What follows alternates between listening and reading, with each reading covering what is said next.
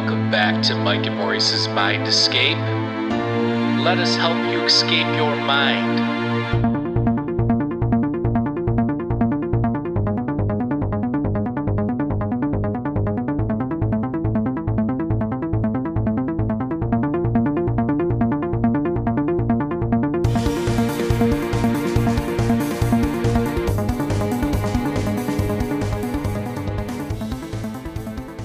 Right, folks, welcome back to Mike and Maurice's Mind Escape. We have episode number 198 today. Uh, we're going to be discussing Journey into the Heart of Reality, which is a book written by Shima uh, Shiva Somadev. Um, and uh, you can check out that book. I have the link down below the video, so go check that out. And uh, before we get started here, head on over to our Patreon at patreon.com slash Podcast. For just $2 a month, you'll get exclusive guest episodes and segments. I just uploaded one with uh, Rob Gentile from our episode Quirks of Light a few days ago. So go check that out. And uh, yeah, we got lots of cool stuff on there and a whole catalog of other episodes and segments. And uh, one more thing, head on over to indrasweb.org. It is live. This is the social media platform we created to connect open minds. So whether you have a theory, hypothesis, speculation, that's the place to do it. Um, and uh, we apologize. There was a little technical issue there, but hopefully, I think we got it straightened out now. And uh, without further ado, welcome on the show, Shiva. Thank you for having me in the show. Nice to meet you, Mike. Yeah, nice and to meet you. Well, thanks for joining us. We appreciate it. Um, so you know, before we got cut out before, just give us a brief overview of how you got into this Eastern philosophy and Eastern spirituality, and um, you know, what was it that drew you into it? All right. Well, I guess uh, um, my interest in eternal questions and philosophy started probably in 20s, kind of developed. And um, yeah, reading books on philosophy, tarot, Kabbalah, and then in year 1995, um, discovering In Search of the Miracles by Peter, Peter, Peter Uspensky, uh, disciple of Gurdjieff. And um, this book um, created profound impact um, on my understanding and um, at the time uh, seemed revolutionary. And um, and uh, within the book there was um, a leaflet of the Fourth Way School, and I gave a ring and um, joined the school in Moscow. So it was 95, Okay. 1995. And um, I've been very impressed by the um, presentation and specifically by the energy of the gatherings. Um, and I was very fortunate to have as my uh, first um spiritual teacher, um, English actor, um, very enigmatic and humorous actor Robert Taylor. So he was um, for a couple of years director of the Moscow Center of the school. And um, well, I specifically liked his um, way of conducting um, satsangs. Satsang is uh, the word uh, abiding, abidance in truth. Although we didn't have this word, we had meetings. But uh, it is the way how he arranged um, the space and um, um, and um,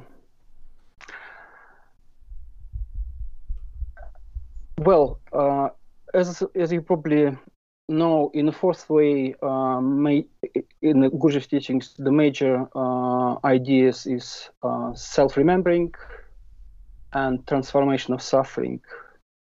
And self-remembering also uh, Uspensky described as um, dividing attention. So usually he was saying that our attention goes to the objects of perception, and um, the effort of dividing attention is the splitting attention between the object and subject. So bringing, um, being aware of both, like I am aware of myself being aware of uh, objects. Mm. And if you also um, uh, expand a little bit um, this idea of dividing attention, it's very similar to um, um what is known as Bhairava Mudra, which is um, um, effort to comprehend all impressions simultaneously you simultaneously it is effort to comprehend um, all sounds, all visuals, um, taste, taste uh, kind of engage all the senses, and uh, at the same time uh, hold awareness on the experiencer. I am feeling this, and uh, so um, with these tools and um, also robert taylor often um, was forcing uh, us to stop thoughts stop thoughts stop thoughts stop thoughts. Um, and because also engagement with uh, uh, we were sitting in circles and uh, you're looking at the person who's sitting in front of you and when you're looking into the eyes of the person who's sitting in front of you. Well, it, this was my practice. I mean, kind of this how I interpreted it, and uh, I was looking through the eyes of the person back at myself, at my body, and simultaneously was uh, feeling my feet touching the floor, my hands touching um, all sensations and um, visuals, and engagement of panoramic vision as well. So um, this looking into the eyes um, it releases energy. You can feel that. Um, yeah, and on one occasion, one occasion uh, after the big meeting, uh, first half, um, on which probably about 40 people were uh, present, and then we divided into three different groups, three smaller groups, and in our group were I don't know, about 16 people. And uh, in front of me were sitting um, new student whom I uh, didn't have chance yet to say hello or kind of I didn't yet connected with him. And um, male and uh, with very kind of pronounced male energy and kind of yeah. And um, it's possibly for me you know it's not so easy to look into the eyes. Not to stare but to gaze into the eyes of um, stranger let's say. Yeah there's that one uh, exercise that people do like trying to connect people whether it be at like work or whatever where uh, they have you stare into somebody else's eyes for like three yep. minutes and you kind of like just lose yourself in that whole thing. Everything it's, else melts away. it's almost like you dissolve. Yeah so combining uh, after first half of the meeting the energy already was very um, intense. And um, combining this uh, practice of dividing attention with the gazing into the eyes um, i sort of i looked at the eyes of each other sitting in a room and then i um, noticed that when i look at this person uh, my eyes escape the connection. And uh, so I asked myself what I'm, I'm afraid of. And then I decided to really look into his eyes. And uh, he was looking back at me. And, um, and I decided to completely open uh, to his gaze and uh, decided to um, allow him to penetrate into my essence, vulnerable essence.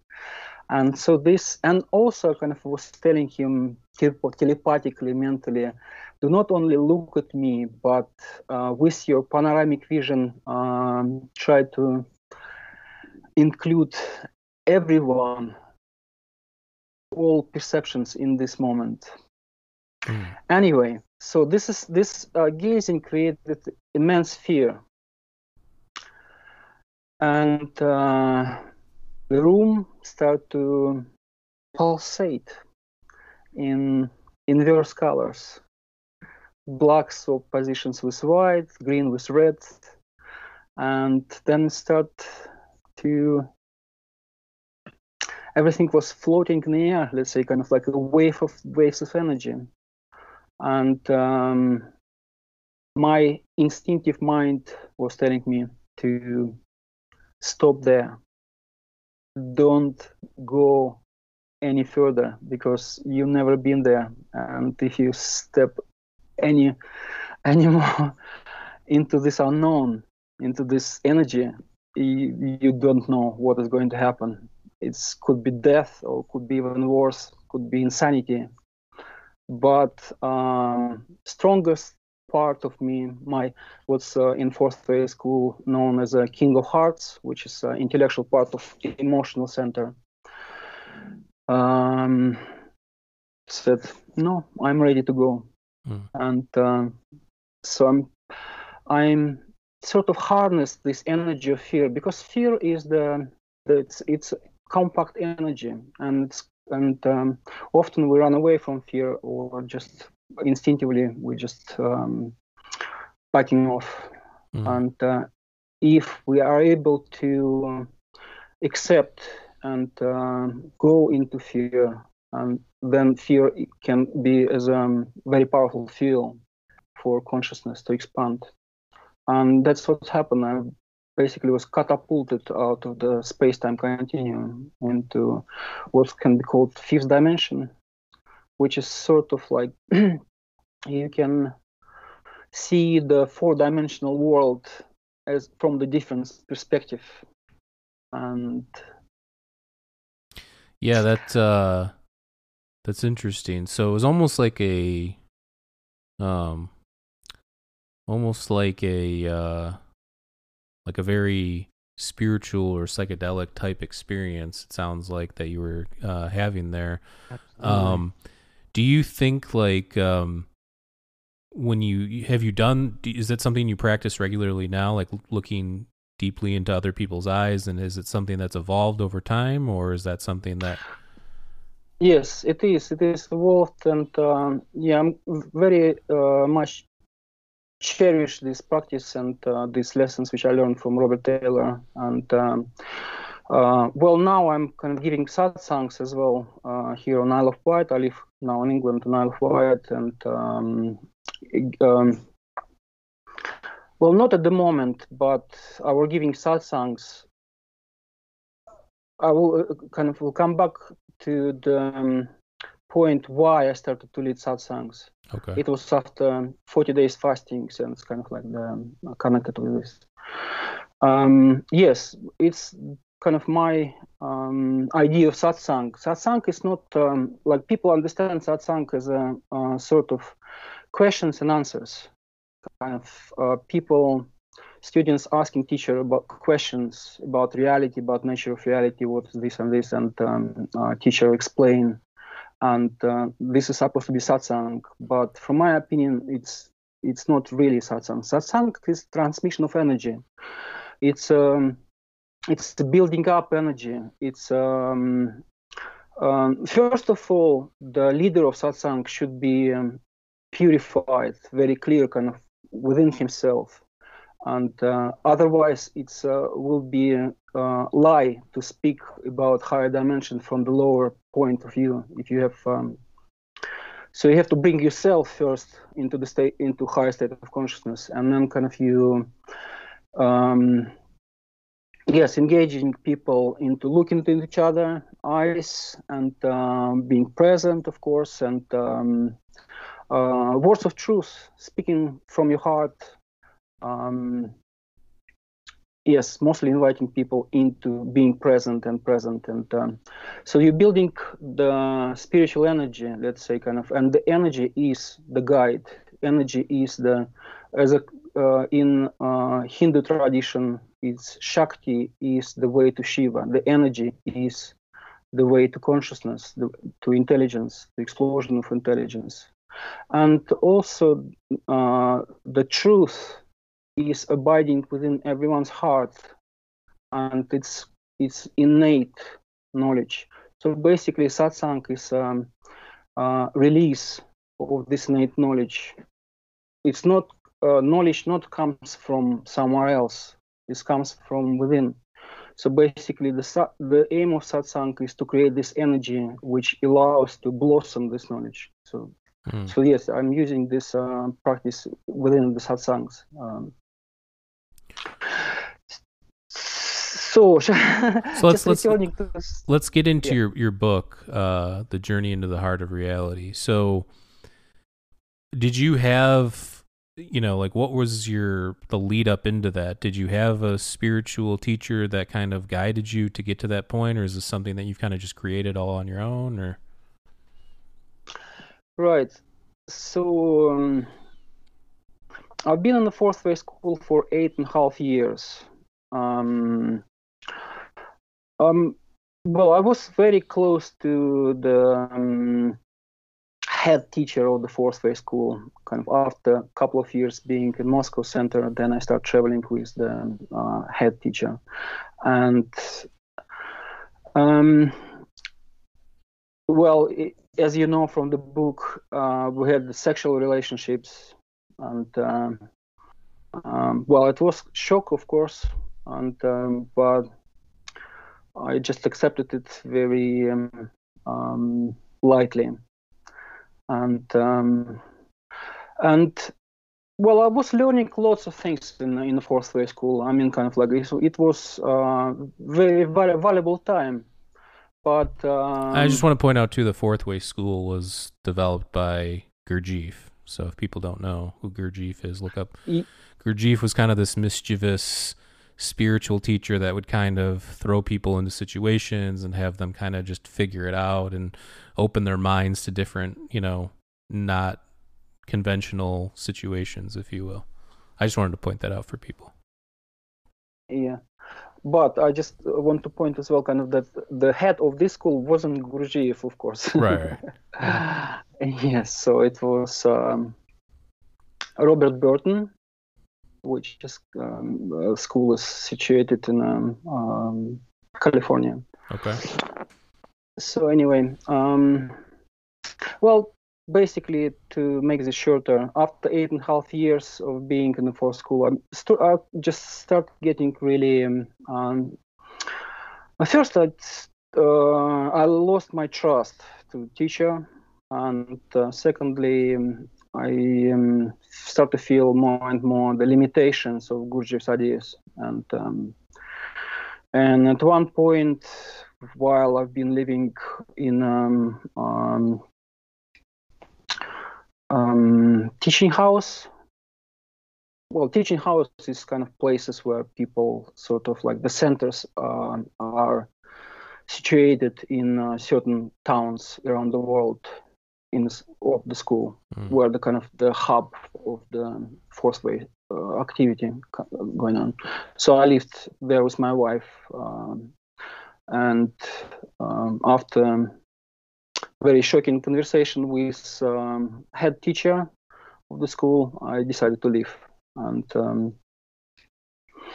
so I left the school. I kind of, after being eight and a half years in the school, uh it's also um, Gurdjieff teachings is very tricky uh, in a way because you sort of like uh, within the um, society and uh, um, it sort of feels like outside of the school nothing really good flourishes.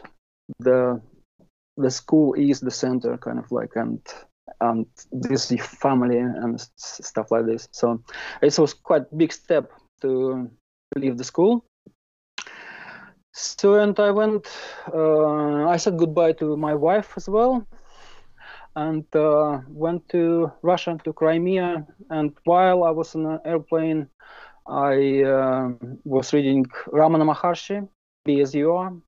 And so um, when I went to Crimea for meditation and uh, was very much impressed by Ramana Maharshi teaching um, and uh, at the heart of which is self-inquiry, the question, who am I? And bringing awareness to the source, to the self. And so after practicing self-inquiry, I returned back to England, where my friend um, was waiting for me with the um, packet of psilocybin mushrooms. Mm. There you go. So, yeah, so this is the beginning of the story. so, um, and yeah, it was second time I was I did try psilocybin mushrooms. Uh, first was very in- intense as well, but this one was um, way more powerful. And um, so, together with the, this practice of self-inquiry as well as a surrender, surrender to whatever going to happen, kind of. No resistance at all, kind of whatever mushrooms is going to take me, I'm ready, death or not death, ready to go.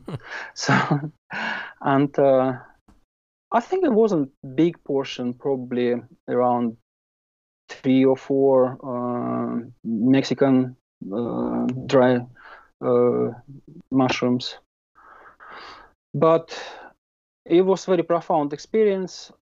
After kind of walking a little bit on the street, seeing changing colors and shapes, uh, vibrating and energy, we returned back home and um, I sat just in meditation on a uh, sofa and went into the self-inquiry and um, and uh, my awareness turned within and concentrated on the third eye uh, in search of the perceiver and um, and then it starts sliding down the throat and also I, I feel very um, big pressure on my uh, sahasrara, the top of my head. And then it was sensation that uh, top of my head was open with um, the laser scalpel, and um, the cloud of thoughts evaporated. And then my awareness moved deeper within, and uh, within the region of um, upper lungs, I start to experience um, celestial realm with the Gandharvas playing divine music, and all external impressions were switched off. And then, still uh, in search of the self, attention moved down and down, and then slightly on the right side of the chest, which is known um, as a spiritual heart, Hridayam. This is the center, or Hrid chakra. Mm. So, yeah, and uh, the, this is the kind of when you're reaching this point, there's realization of coming home. Um, and also realization that you never ever left this home. You're always here. It's just kind of um, so, paradox. Yeah, we don't give So- enough credit to the heart. Our last guest on our last episode we did had a heart transplant. He had two near death experiences, and uh, the one experience he said he um, saw a million little lights all connected, and you know his book's called Quirks of Light, and just this idea of like non-duality, right? Like everything's connected, and we're all part of this one thing. And uh, I mean, I definitely identify with um, your experience too, but I, I feel like we don't, you know, give the heart enough credit in terms of obviously it pumps the blood and does all this. You know, we think about it as like a, um, just like a phys, like an important part of the physical process of our body. But in terms of like spiritual and, um, you know, anything metaphysical, I don't think we really correlate that usually. All right. Well, um, there's quite a lot of research have been done around uh, electromagnetic uh, um, force Right. around the spiritual heart. Kind of, it's much more more stronger than uh, the electromagnetic force in the brain. Right. So, and and also, um, uh, well, in my meditation, sp- specifically with uh, psilocybin mushrooms, um, it's almost every time uh, my awareness goes to the heart and just standing there as a threshold of the um, heart I consider as kind of is uh, well the bo- the whole body our whole body is cosmos really and uh, within this cosmos is um, parallel realities alien beings and uh, and uh, within it uh, black hole it's also kind of it's a quasar, quasar or mm. sun radiating uh, the rays of consciousness outside through the senses.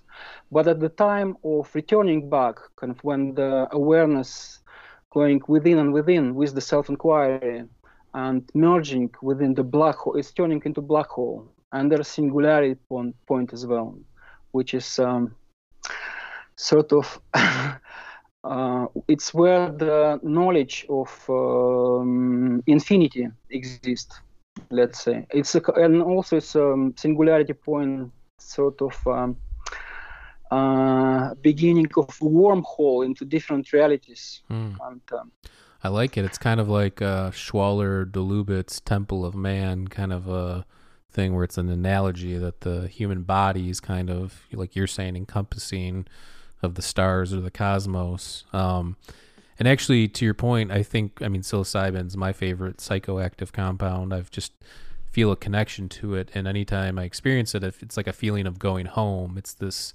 yep. this warm embrace kind of a thing, and um, yeah, I mean, I, I, know different people like different things, but definitely, I definitely feel you know um, I've had similar experiences.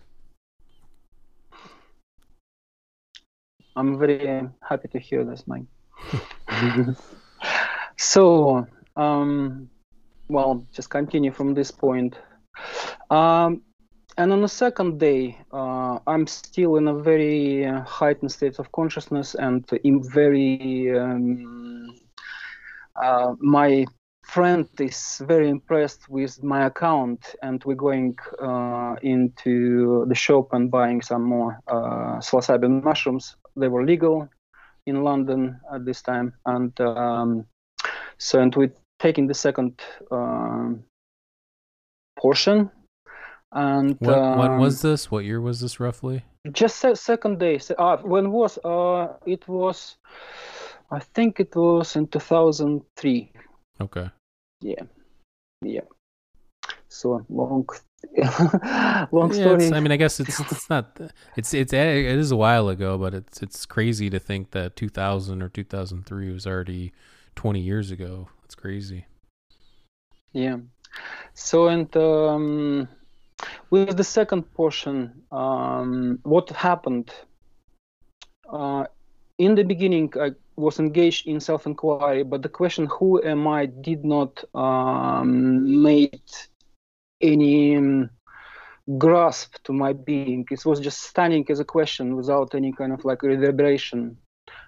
And then I just decided to lie down on a bed. And uh, while lying down, uh, gradually, gradually, uh, the this question started to penetrate deeper within me.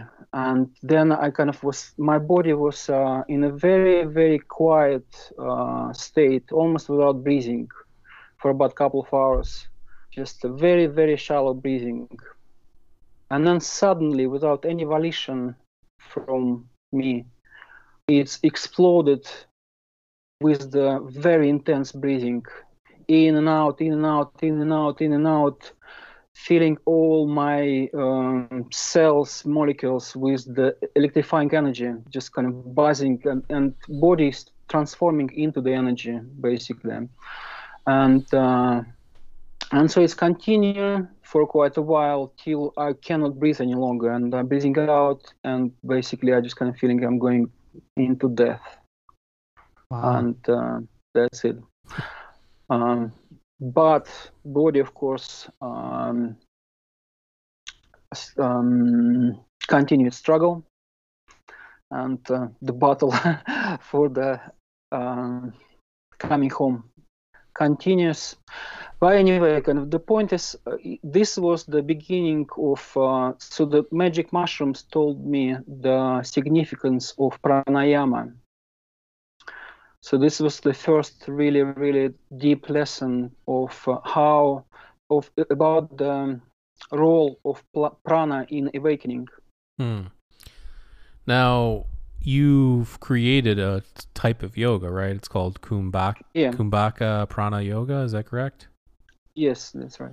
And uh, I looked up Kumbhaka, the word, and it says it means vessel, like um, holding air in a vessel or something like that. So, um, in terms of yoga, this would mean what? That you're holding your breath while you're doing certain poses, or No, it's uh, well, I basically um, before it became Kumbhaka Prana Yoga, I just uh, call it intuitive dynamic breathing meditation.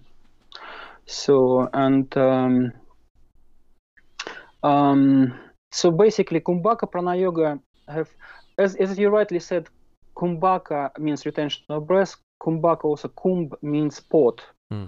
And what's happening um, in Kumbhaka Prana Yoga, while you are engaged in pranayama, dynamic intuitive breathing, like intense, Hmm. in out, in and out, you're filling your pot right? with the pranic energy. You're purifying your nadis system. Nadis is uh, subtle energy channels within your body, uh, with the three main channels, Ida, Pingala, and Sushumna at the spinal cord. So you purify, you're purifying your energy, your nadi channels. Also, they they uh, tra- uh, could, could be translated as rivers, nadis, the energy channels Hmm. and apparently there's great amount of them like upanishad talking about 72000 nadis within the body Right. or even more so it's the whole system of kind of and uh, you're feeling the kumbh your your body is kumbh pot and then when you fill up this uh, pot with this pranic energy you closing the lid is kumbhaka kind of like you and staying in retention of breath Hmm. you feel intuitively when you need to it's kind of like let's say kind of like if you inter- intensely breathing like even i don't know for 30 40 times at, at a certain point you will start to feel that you start to losing consciousness or you um, start to faint and um, Yeah, is this so? Is, So- is this similar or the same thing as like alkaline breathing? Because we had a guest on where I was doing Yeah, we deep, almost did faint. these deep breaths, and I almost did faint. Everything was getting very, almost like a psychedelic experience. It was becoming very um, intense, and it was just these deep breaths in and out, like fast breaths. Is that similar? I guess so. There's many, many uh, different pranayamas and uh, also holotropic breathing, of course. Yeah, that's what this was. Is holotropic breathing? Yeah. Yes. Well, holotropic breathing uh, do not use kumbhakas. Uh, holotropic breathing is um, like let's say kind of one hour and a half or maybe two hours straight. You're just breathing non-stop, and uh, the aim is to create catharsis, uh, the release of emotions, and people go through the um, rebirthing process, of kind of like they experiencing they um, heal the subconscious traumas through Yeah, the um, Wim Hof's a big. Uh, Yes, Yeah. Wim Hof as well, kind of. Wim Hof probably the closest things to Kumbhaka Prana Yoga, I would say, because um, it's in Wim Hof method. He usually kind of uh, advises about 30 um, breathing, breathe out, breathe in, breathe out, breathe in, in 30 times, and then you're breathing out, holding your breath, and then you breathing in, holding your breath. So Kumbhaka Prana Yoga is similar, but it's uh, more intuitive, I would say. hmm. It's because uh, the aim of Kumbhaka Prana Yoga is to um, awaken the inner intelligence, intuition, which you already have. Your body possesses this intelligence. You just need to. The whole process of awakening is um, is to um, find the ways to activate your innate intelligence, to awaken your innate intelligence, which already you possess. Hmm. So it's not bringing something from outside. It's all you, you already have it. So you just uh, prana and pranayama is um, You're just enhancing your awareness that you already have. You just don't know usually. yes. So uh, Kumbhaka Prana Yoga um, have five limbs, so so to speak. The first one is bhavana. Um, bhavana is um, is a sort of certitude, affirmation and certitude. Bhavana, um, like let's say, I am Brahman, I am consciousness, I am energy, I am the reality, I am um, eternal. So this you come to this uh, realization through different methods. You can come to this realization through study science, let's say quantum mechanics, or uh, studying scriptures like Ribhu Gita, very uh, powerful book of uh, on uh, affirmation of, on bhavana. So bhavana is uh, certitude that I am reality, indestructible reality, and um, so this um, certitude gives you courage to experiment and plunge deeper into subconsciousness, unconsciousness, superconsciousness, and uh, and by experimenting or kind of experimenting with even uh, going into the states of uh, resembling more death while kind of having um, heroic doses of magic mushrooms.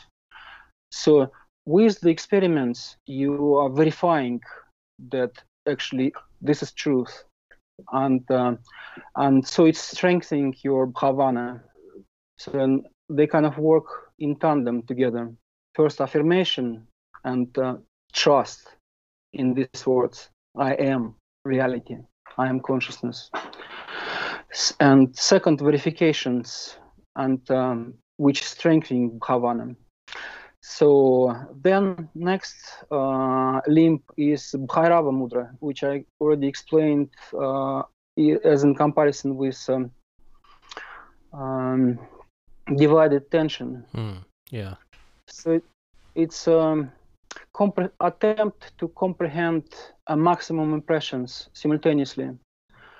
And uh, let's say kind of you're just fixing your gaze in one spot, you're opening up your panoramic vision, peripheral vision, and you are sort of able to perceive everything simultaneously and engage as well all sounds and uh, bring awareness but the attention turn within and facing the experiencer perceiver sense of self.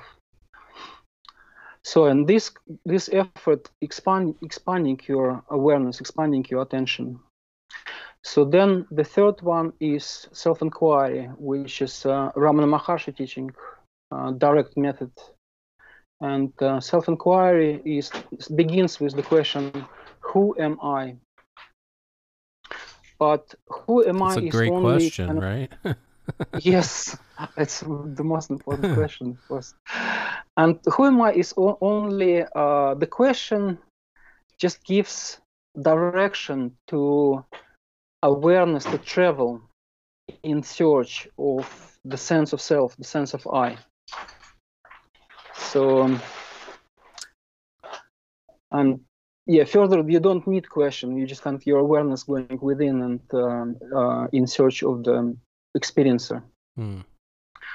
So the and the fourth part, of course, it's uh, and the most important part, uh, I would say, is dynamic um, kumbhaka pranayama which is um, because the Kumbhaka pranayama provides you with the needed energy to break through the, um, all kind of blockages and um, and uh, Kumbhaka pranayama uh, triggers um, innate intelligence to manifest hmm. to kind of, to come out and um, in addition uh, I kind of on later stages, you can also engage what I call shamanic trance dance, which is um, while you engaged in Kumbhaka pranayama together with all um, uh, Mudra, Bhavana, and self-inquiry, uh, you can add intuitive, spontaneous movements of your body, fingers, tongue, um, so you kind of you facilitate um, the energy, your innate intelligence to start to move you the whole process is um, is to trigger what is called in Kashmir Shaivism samavesha. Samavesha is divine possession. So basically, um, you bring yourself into the state where your energy, some call, can call it Kundalini Shakti um, or Prana Shakti, so that your innate energy awakens and possesses you. Mm. And in this way, so the Samavesha is divine possession or um, otherwise uh, the perfect entrance into the highest realms of reality. So, do you think that these methods can help you get to kind of that psychedelic state, if you will, um, with some of these practices? I think that's the goal, right, of anybody that's ever meditated or done psychedelics or is aware of these things, is to achieve those states without actually taking any psychoactive compounds. Oh yes, definitely. The uh, pr- prana prana is uh, sufficient enough, and other uh, uh, other uh, limbs sufficient enough to take you in a very high state of consciousness.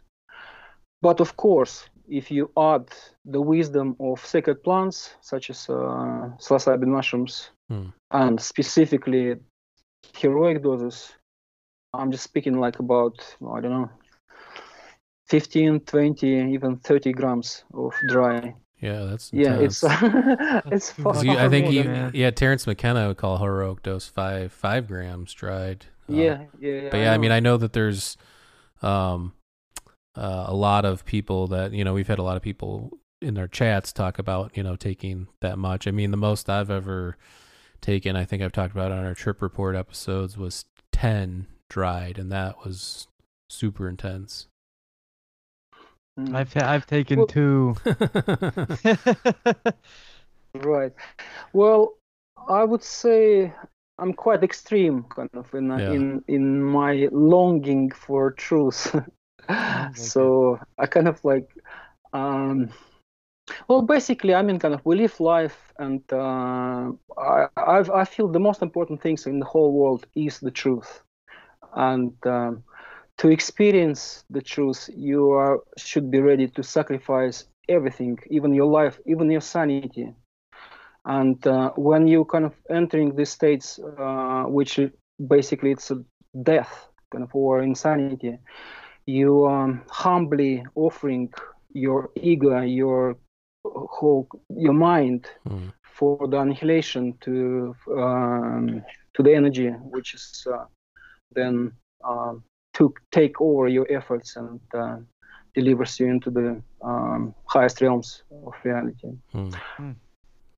Well, here, I mean, kind of, I'm very happy to live on Isle of Wight, where we have um, quite uh, uh, lots of um, liberty caps growing in the yeah, fields. yeah, the UK definitely does. Um, and also, you know, I think the the tides are turning in terms of um, psychedelic research, psychedelic medicine, and um, you know the availability of it. I know the UK is still a little bit stricter with all that kind of stuff than the United States, and obviously here in the states we do have some states where Varies it's state where it's state. be, yeah. been decri- Yeah. decriminalized and stuff. Uh, but yeah, I mean, I think that um, with the science, with the research, with the people, the investors, and all the stock traders and all that kind of stuff, I think those are going to be what drives this thing to the next level.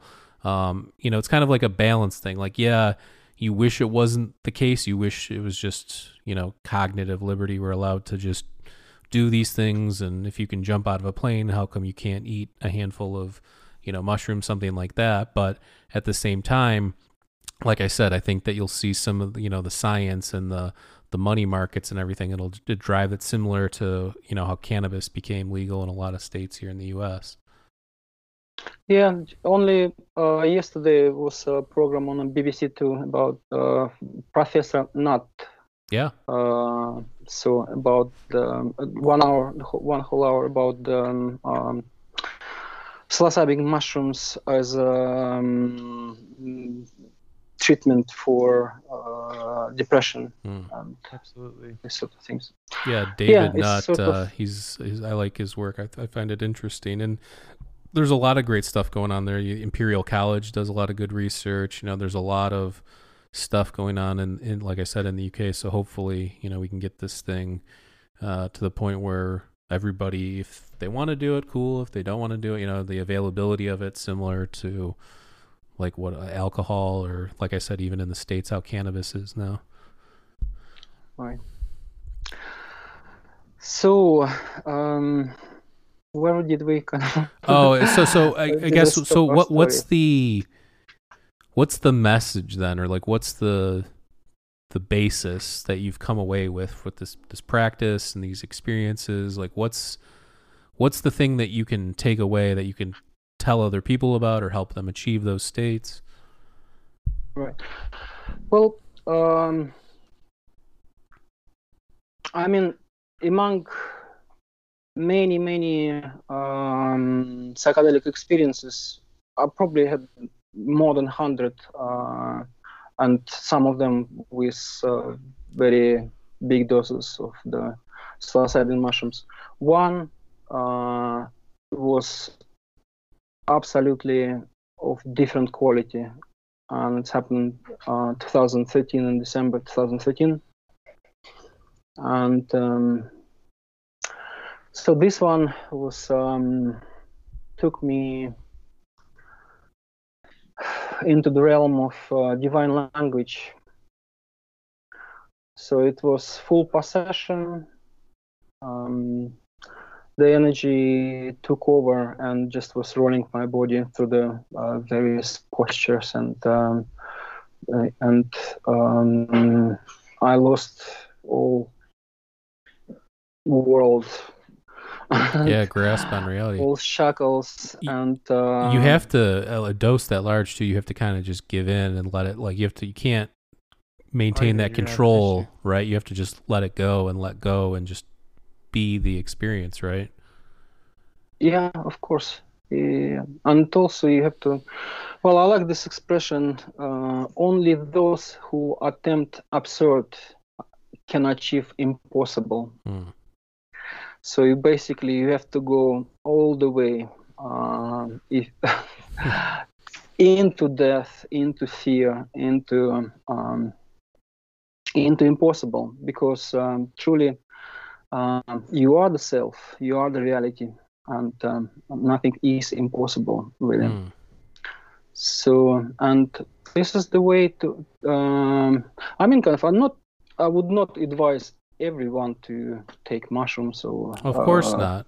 I look at it as like a tool. but- It's there if you want it, you know, or experience it. But again, I think even with like psychedelic medicine um, and the psychedelic research, it's like if you know it could be used as a tool, but it's not for everybody. Some people prefer conventional medicine or therapy. Some people prefer, you know, other ways to do things. I know they're even trying to create these compounds that you know are taken from these psychoactive compounds that are not psychoactive. So they're using these compounds that they're taking the psychedelic aspects out of it, but it's still treating some of these, you know, things. And I know some people are against that, but I, like I said, I look at it as many options as possible is good. That's the way I look at it. You know, more tools in the toolbox. Some people want to experience it, some people don't, but either way, it's there kind of a thing.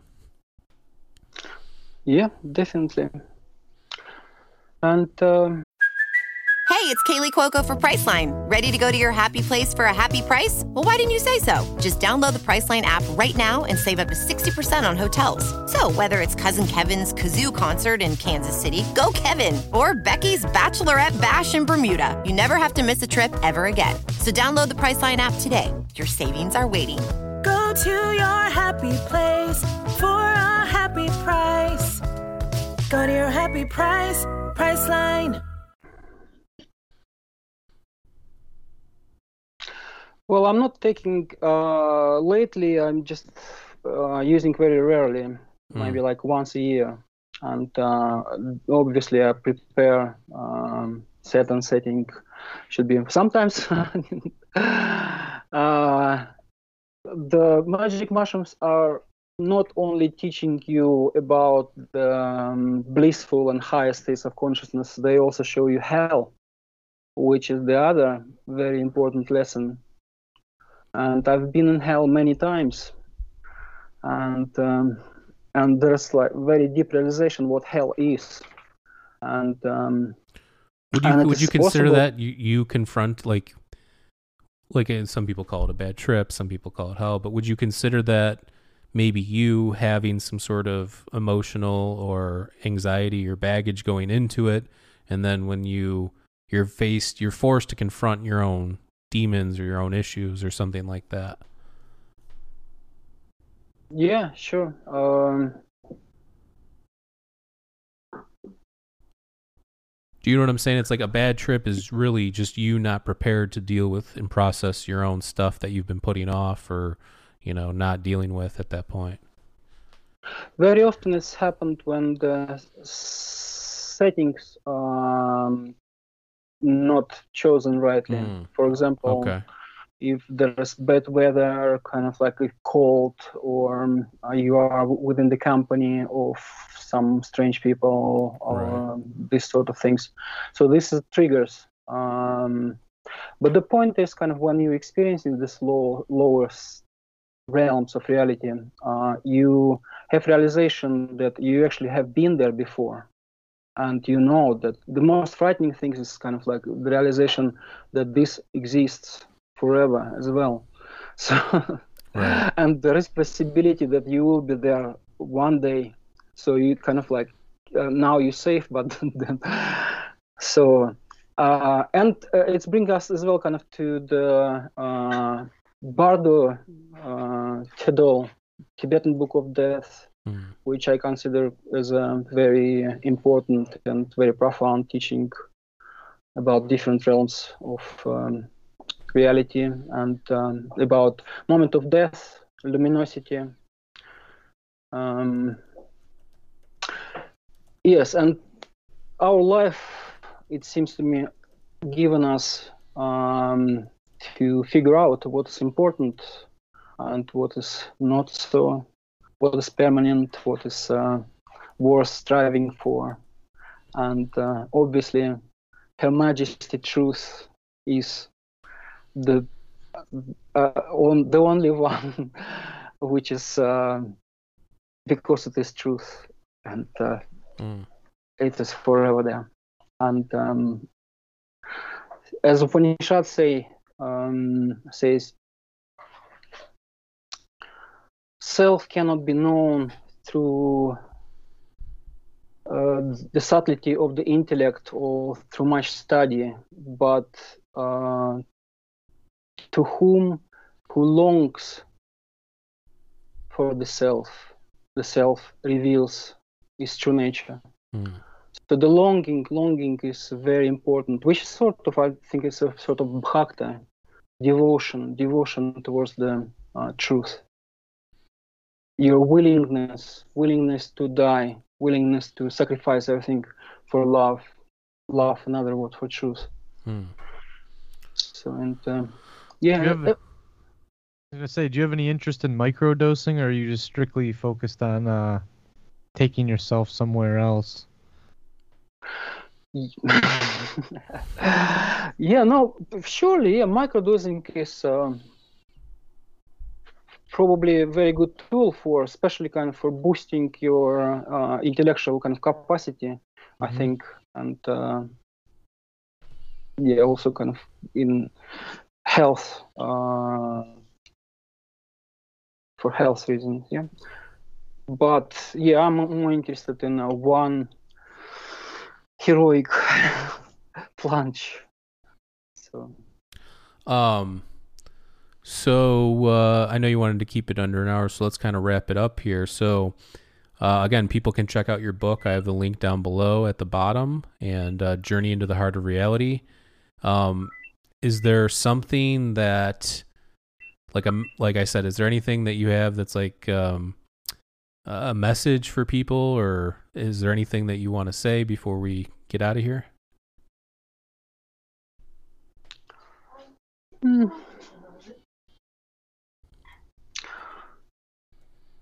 Well, um, be curious, be courageous. Um, um, use your discriminative logic um, to separate what is important for you and what is not important or less important. Um, for death is not the end of uh, existence; it's just only portal where everything is possible, and basically what we learn and how we kind of dealing with this life situation uh, and experimenting. Yeah, I'm kind of highly encouraging people to experiment to find the truth for them for themselves. They Mm. kind of the truth cannot be found in books, or it's only be, can be confirmed by someone who had previously experienced it. But uh, ultimately, um, yeah, truth can only be found within our own self. Through experience, right? Yeah. Well, listen, Shiva, this was an interesting conversation, and uh, I really enjoyed your book and enjoy, um, you know, your message and your willingness to explore the mind and kind of, um, you know, these breathing techniques and everything. So, um, I I don't know. I think that, like I said, hopefully we can get past this whole stigma uh, of these substances and um, so people fe- feel more freely, you know, to like you said, experiment and kind of go places in their mind. Uh, but yeah, I, really appreciate you know your your book and your message, and um, uh, yeah, we'll have you again on in the future, and uh, that's it. So again, go check out Shiva's book. I have the link down below. Journey into um, Journey into the Heart of Reality, uh, and the link is down below the video. And one more time, head on over to our Patreon at patreon.com slash Podcast. For just $2 a month, you'll get exclusive guest episodes and segments. I just uploaded a couple. Um, and uh, yeah, and oh, one more thing. Head on over to indrasweb.org. It is live. This is a social media platform we created to connect open minds. So if you like having these kinds of discussions, head on over there and set up a profile. And uh, listen, we really appreciate you coming on and appreciate your time. And uh, I'm glad we got the technical stuff figured out. And uh, we, we love everybody. Stay safe out there. And uh, we'll catch you next time. Peace. Peace.